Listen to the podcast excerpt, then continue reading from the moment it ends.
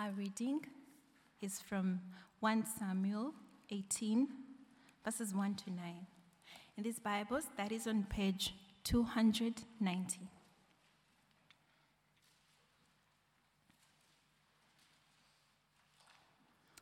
After David had finished talking with Saul, Jonathan became one in spirit with David, and he loved him as, as himself. From that day, Saul kept David with him and did not let him return home to his family. And Jonathan made a covenant with David because he loved him as himself. Jonathan took off the robe he was wearing and gave it to David, along with his tunic, even, and even his sword, his bow, and his belt. Whatever mission Saul sent him on, David was so successful that Saul gave him a high rank in the army. This pleased, this pleased all the troops and Saul's officers as well. When the men were returning home after David had killed the Philistine, the women came out from all the towns of Israel to meet King Saul with singing and dancing and with joyful songs and with tambourines and lyres. And they danced. As they danced, they sang, Saul has slain his thousands, and David his tens of thousands. Saul was very angry. This refrain displeased him greatly. They have credited David with tens of thousands, he thought, but me with only thousands. What more can he take?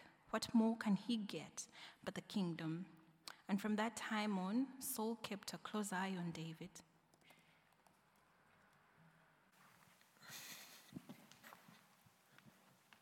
Thank you, Patricia. My name is Matthew. I'm on the staff here, and I've been really enjoying this still fairly new series of sermons looking at the story and the life of King David. So far, we've looked at two major events in David's life. We've looked at him being chosen by God as Israel's rightful future king, and him, still as a very young man, managing to kill a massive champion of an opposing army. And tonight, we're slightly changing tack. We're not looking at an event in David's life, we're looking at kind of a subplot through his story. We're looking at a friendship that he had. And I'm really excited about this story. To be honest, I've been excited about this sermon since I got the email asking me to do it because I love this subplot through this book of 1 Samuel and going into 2 Samuel. I love it because it's a story of a great friendship. And to be honest, there's bits of the Bible that are hard to see how they're relevant to me. But an example of a truly great friendship is quite easy to see how that could be something that I could try and get better at. That's easy to see. I also love it because it's about a covenant, a deal, a set of promises between two people. And the Bible is really big on covenants. It's a major theme in the Bible is the covenants God makes with his people. And sometimes that seems quite abstract and hard to get my head around.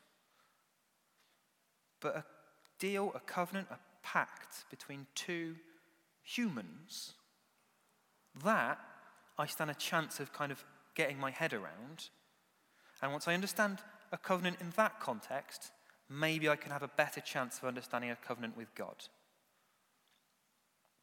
And finally, I love it just because it's a great story. And it's a great story that doesn't even end in death, it's a great story that ends in adoption. But first of all, we need to do some groundwork because this story was not set, did not happen in 21st century Britain. It happened in the Middle East, basically as the Bronze Age was turning into the Iron Age. And the world there and then was violent. Small wars were very common, and raiding between people groups was even more common. It was a violent age, and you needed protection, and you needed to provide protection. If there was no one to protect your family and you, you would get raided, your sheep and your cattle and your goods and everything you owned would get stolen. And quite possibly, you'd either be taken as a slave or you'd be just be killed.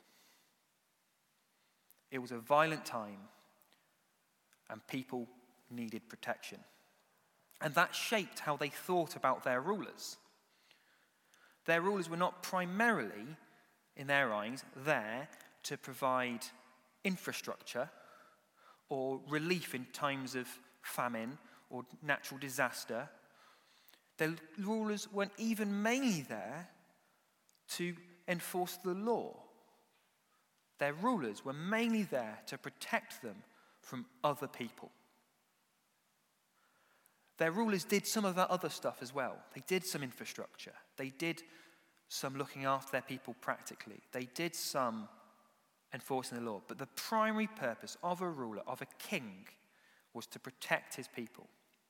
And he didn't do that by sitting at home on a nice fancy chair telling his armies to go out and do it.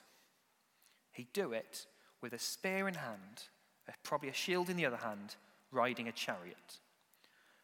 Kings in those days led armies into battle, and that was how they protected their people, and that's how those people thought about their rulers. And of course, that shaped how they thought about who would be ruler next. It wouldn't automatically be the current king's eldest son, particularly not if that eldest son wasn't likely to be able to do the leading the army thing. It might not even be any of the king's children if none of them could provide that protection. In a world where the primary job of a ruler is leading the army, whoever the army chooses to follow is going to be the next ruler. If the army didn't really wasn't impressed by any of the king's sons, but was impressed by someone else, that someone else is likely going to be the next king. Now, in terms of rulers, they had Saul. And Saul, for all of his faults, for all of him putting himself before God, for all of his ego and his paranoia, he was good at leading an army. He was good at fighting, and he was good at protecting his people, and he did that. He won more battles for his people than he lost. And in terms of sons and future heirs, he had Jonathan, and Jonathan was probably even better at that. Jonathan was popular and he was talented as a fighter. There's a story where Jonathan and one, one servant go and they manage to kill a whole load of Philistine enemies on their own. And then there's a story where Saul makes a stupid promise, oath. He, he makes a stupid oath that none of his army will eat anything until they've won a battle, which is just a really stupid plan. But that's what he says. But Jonathan doesn't get told that. Jonathan gets hungry, eats some honey that he happens to pass by, and then when Saul gets angry, it's the ordinary soldiers who stick up for Jonathan. And Saul decides to relent on his anger because of the, the ordinary soldiers. Jonathan is a great warrior and he's popular. He is everything a king at the end of the Bronze Age could want as a son. Now, I don't want you to think that this was just a brutal, barbaric people. They weren't simple. As well as that necessary violence that had, was built into their cultures to survive, they also loved music. Music was incredibly important to this people. In so many of their stories, there's mention of singing and dancing. And of course, this is a long time ago, they didn't have Spotify. If they wanted to listen to music, they needed a musician. So they loved music and they valued musicians and skill with musical instruments. They were also a very expressive people. When I said it wasn't modern Britain, it also wasn't modern British culture at all. In fact, I'm not aware of British culture ever being like this because we've got this concept of a stiff upper lip. They didn't have that. If they were upset, they would rip their clothes and cry. If they were happy, they dance and cry. And if they saw a friend, they'd be affectionate towards them and kiss them. Very expressive, affectionate culture. And also, they were honourable, often to the point of stupidity. If they made a promise, they tried to keep it. One of the ongoing things that happens in the Bible in this period of history is someone makes a stupid promise and then there's a story about whether they decide to keep that stupid promise or not. It happens time and time again. Keeping their promises mattered to these people. So they were brutal in many ways, but they weren't simplistic or simple. They were a rounded culture. So we got Saul and Jonathan, the great king and the great future king, presumably. And then onto the story walks David. David, at this point, has just killed Goliath, his first great victory. And David is musically talented, handsome, and popular. Just had massive success. He's athletic, music, musical, handsome, and popular. I wouldn't blame Jonathan if he'd been jealous if this popular, athletic fighter, son of the king, suddenly had someone who was just better turn up, I'd understand if Jonathan had been jealous. But instead, the Bible says that they were one in spirit and that Jonathan loved David as he loved himself. And they make a covenant together. We're not told the details of the covenant, but I think it's essentially David and Jonathan were friends and declared that they were going to be best friends forever. I think that's what it is. They declared they were going to be BFFs, always be friends. But then trouble starts.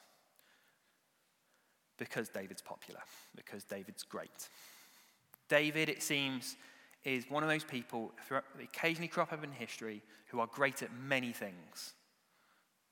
Leonardo da Vinci or Benjamin Franklin, David seems to be in that set because he's a great warrior and a great leader and a great musician. And Saul, not Jonathan, Saul gets jealous. To be honest, if people were singing a song saying that Saul had killed his thousands and David his tens of thousands, I can under- once again I can understand why Saul got jealous. And he wasn't entirely wrong to be jealous in a way because David was a threat. It's not entirely clear whether Saul knew that God had picked David. But on an earthly sense, even if God hadn't picked David, David was still a threat to Saul's reign and to Jonathan's reign after him because David was popular and he had every talent required to be a good king. And the army could just choose to make David king at some point if they wanted to. Saul sends David on missions. David succeeds. Saul gets more jealous. Saul gets so jealous he goes for the obvious solution and just throws a spear at David in the end, whilst David is playing a musical instrument. And David still manages to dodge the spear whilst playing a musical instrument. I'm assuming he stopped playing at that point, but it doesn't say. And David and Saul then sends David on more missions, more dangerous missions, it seems. I'm not sure whether he was hoping David would just get killed, or whether he's just hoping that David would fail and lose popularity because of it. But David succeeds on the missions because God is helping him. David achieves more and more. Saul gets more and more jealous as David gets more and more popular. Saul comes up with a rather interesting plan to kill David by promising David Saul's daughter as a wife, but only if David goes out and collects Philistine body parts. And so David and his men go out and they manage to kill enough Philistine enemies to collect the required body parts and bring them back. And that plan fails as well. And then Saul comes up with the worst plan yet. He tells Jonathan and all of his attendants to kill David. And Jonathan has a choice to make. Jonathan is told by his father to kill David. Now, on the one hand, Saul is king, Saul is, uh, Saul is Jonathan's father, and David is a threat to Jonathan ever getting the throne himself. On the other hand, David and Jonathan are friends and they've made a covenant. Jonathan's got a choice to make, and he goes and tells David to hide. David hides. And Jonathan goes to Saul and argues and argues for David to be allowed to live. And he, this time he manages to persuade Saul to not try and kill David. David, for some reason, continues to serve Saul. War breaks out again, and David gets sent on yet more missions. He has yet more success, and Saul gets even more jealous and once again decides to throw a spear at David while he's playing an instrument. And once again, he misses. I'm not, the Bible says that Saul's a very talented warrior, but he misses with a spear a lot.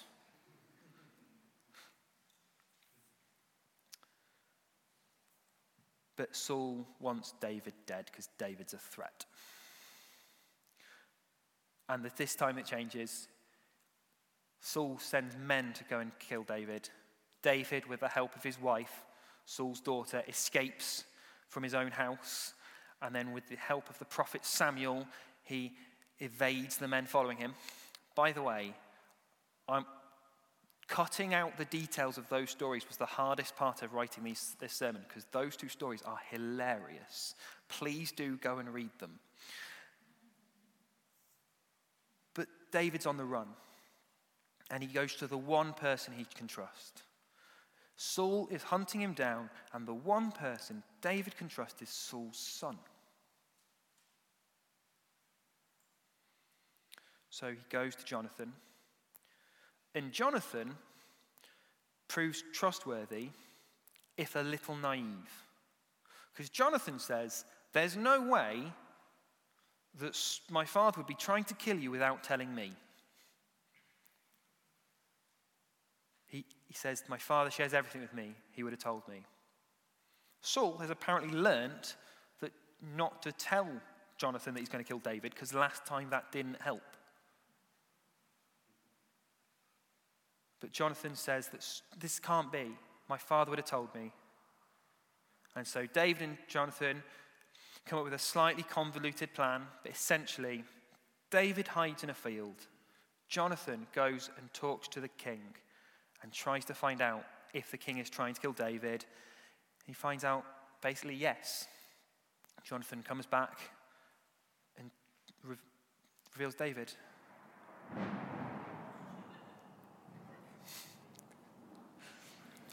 Not the point I would have chosen for that exclamation mark.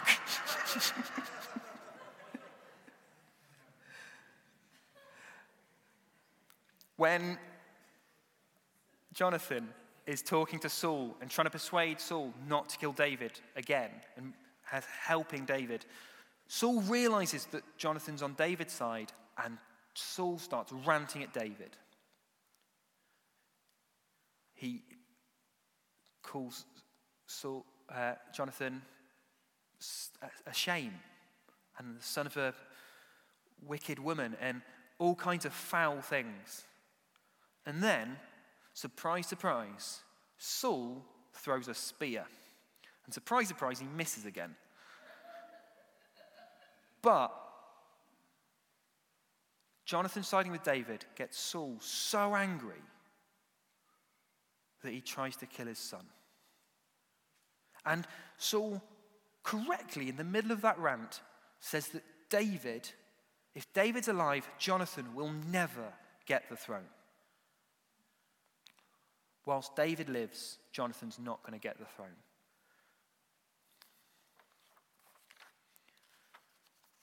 And so Jonathan goes back to David and tells him this. Jonathan bows to, David bows to Jonathan three times. And they kiss and they weep. And then they go their separate ways. Jonathan back to his father and the life of a prince, and David on the run. David has lots of adventures in 1 Samuel. Do read it, it's fantastic. But they only seem to meet once more after this. In chapter 23 of 1 Samuel, Saul is again chasing David as David is on the run, and Jonathan comes to David. And Jonathan says to David that David will be king. And Jonathan says that he will serve him. Jonathan says that he will serve David when David is king, and that Jonathan will be David's right hand man, his second in command, his general.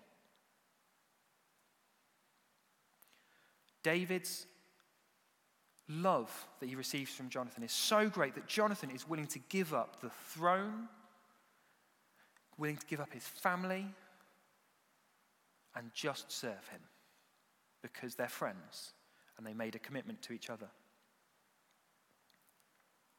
they don't seem to meet again after that.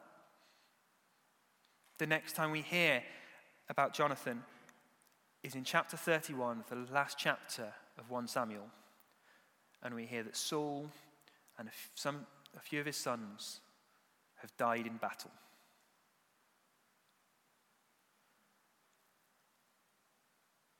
Including Jonathan. Jonathan and Saul and two other sons of Saul have died in battle. And David hears this. And David weeps and grieves. This man who was hunting him and trying to kill him is dead, and David doesn't seem to care because his friend is also dead. 2 Samuel which is mostly the story of David's time as king, starts with David lamenting his friend's death and Saul's death. It starts with a lament.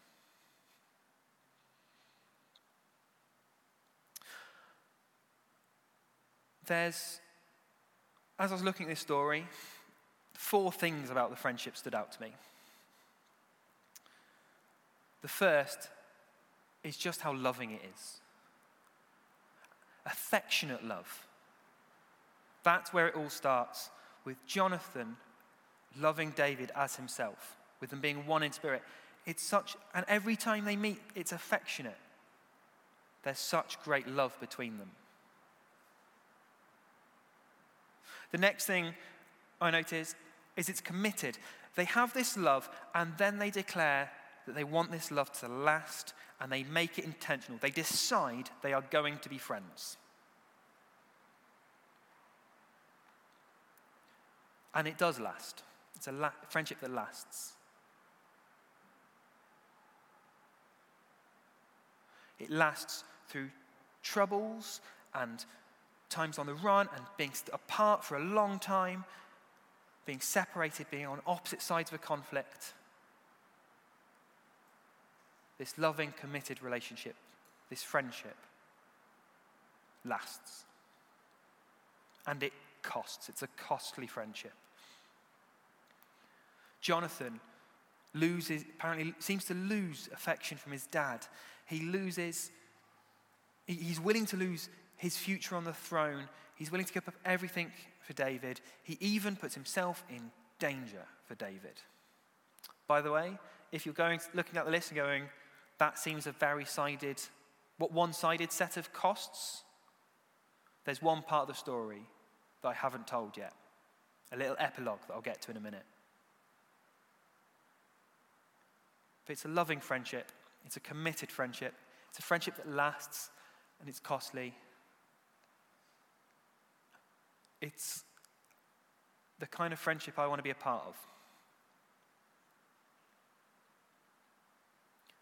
And all the wisdom that I've got about how to be part of a friendship like that is if you want to receive those from someone, if you want to receive in a friendship love, commitment, and, and over a long time, and them sacrificing for you, you need to be able to give it as well.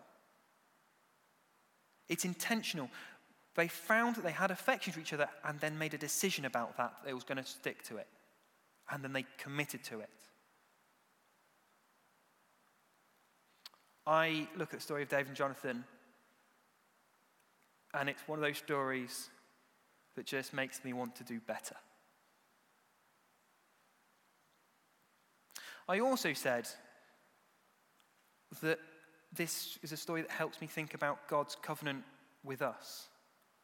Because those things are things I can understand on a human level. I can look at the story of Jonathan and David and their commitment to each other and see the love in it and how long it lasts and the costs paid for it. But God's commitment to us is very similar. If you struggle to get your head around God making a covenant with his people, know that all those things, all those that friendship stuff that we can understand between David and Jonathan applies from God to us. Whenever God in the Bible talks about his people, so often it's an affectionate language. And it's with such commitment And often, if God's annoyed with his people in the Bible, it's because they're not being as committed as he is. And it lasts through the Bible and onwards to today. And the best thing is, I said that for a friendship, you needed to be able to, to give as much as you get or be willing to. It's not always going to be even at any one time. If you're, but with, with God, the cost doesn't have to be even because Jesus' sacrifice on the cross paid the price of that covenant. It is the ultimate cost paid. And not saying that being a Christian and having a relationship with God won't cost you, but it's not even. Once you understand God's covenant with us, actually giving cost to God doesn't feel so weighty. I think this story helps me under, think through God's covenant with us. I also said that this is a story that doesn't end in death but in adoption. And that's that last little bit of the story. After Saul and Jonathan and some of the other sons of Saul who died, one of Jonathan's other sons ends up briefly becoming king, a person called Ishbosheth. Not surprised that name didn't last. But Ishbosheth becomes king, and David becomes king of a different part of the country, and there's a little civil war. And eventually, David is in charge, and he takes Jerusalem, which Saul never quite managed to do. And David has finally got a stable kingdom. The throne is stable at last. And David asks about the previous royal family. Normally, if a new king asked about the previous royal family in this time, a violent time, that doesn't bode well for the previous royal family because that sounds like a king who wants to make sure there are no challenges left. That's what that sounds like at first. But this is David. David hears about Mephibosheth, another name I can see why it died out. Mephibosheth was Saul's son. Five years old when Saul and Jonathan died. And in the rush and the panic of being safe, Mephibosheth got dropped in, as they were trying to, him and his nurse were trying to escape. He fell and his legs got broken and they never healed properly. And so he couldn't use his either leg properly in a time when, if you couldn't fight or work the fields, you, you had no parent future.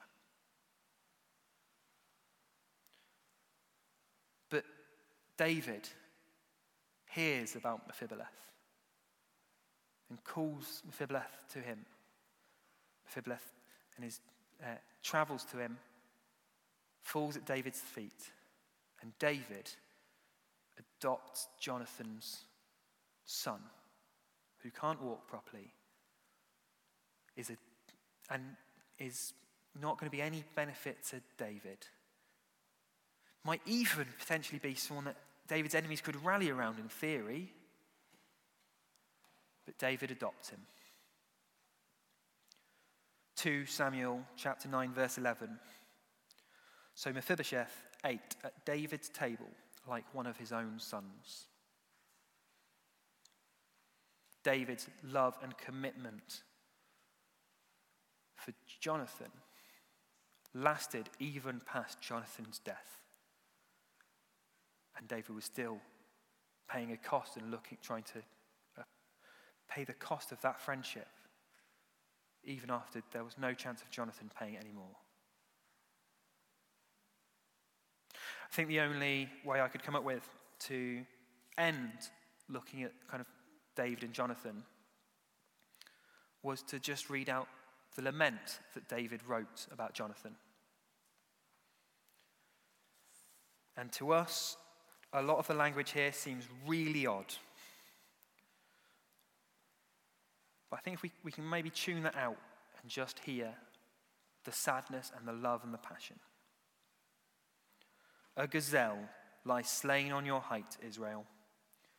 How the mighty have fallen. Tell it not in Gath, proclaim it not in the streets of Ashkelon, lest the daughters of the Philistines be glad lest the mountains of the uncircumcised rejoice. Mountains of Gilboa, may you neither uh, dew nor rain, may no showers fall on your terraced fields.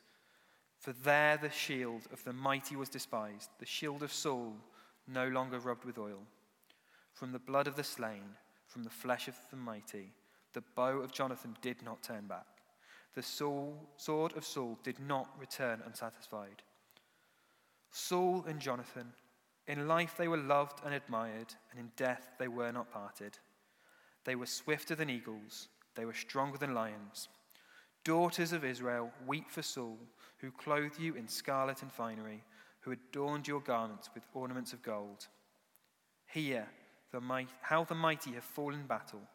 Jonathan lies slain on your heights. I grieve for you, Jonathan, my brother. You were very dear to me. Your love for me was wonderful, more wonderful than that of women. How the mighty have fallen, the weapons of war have perished.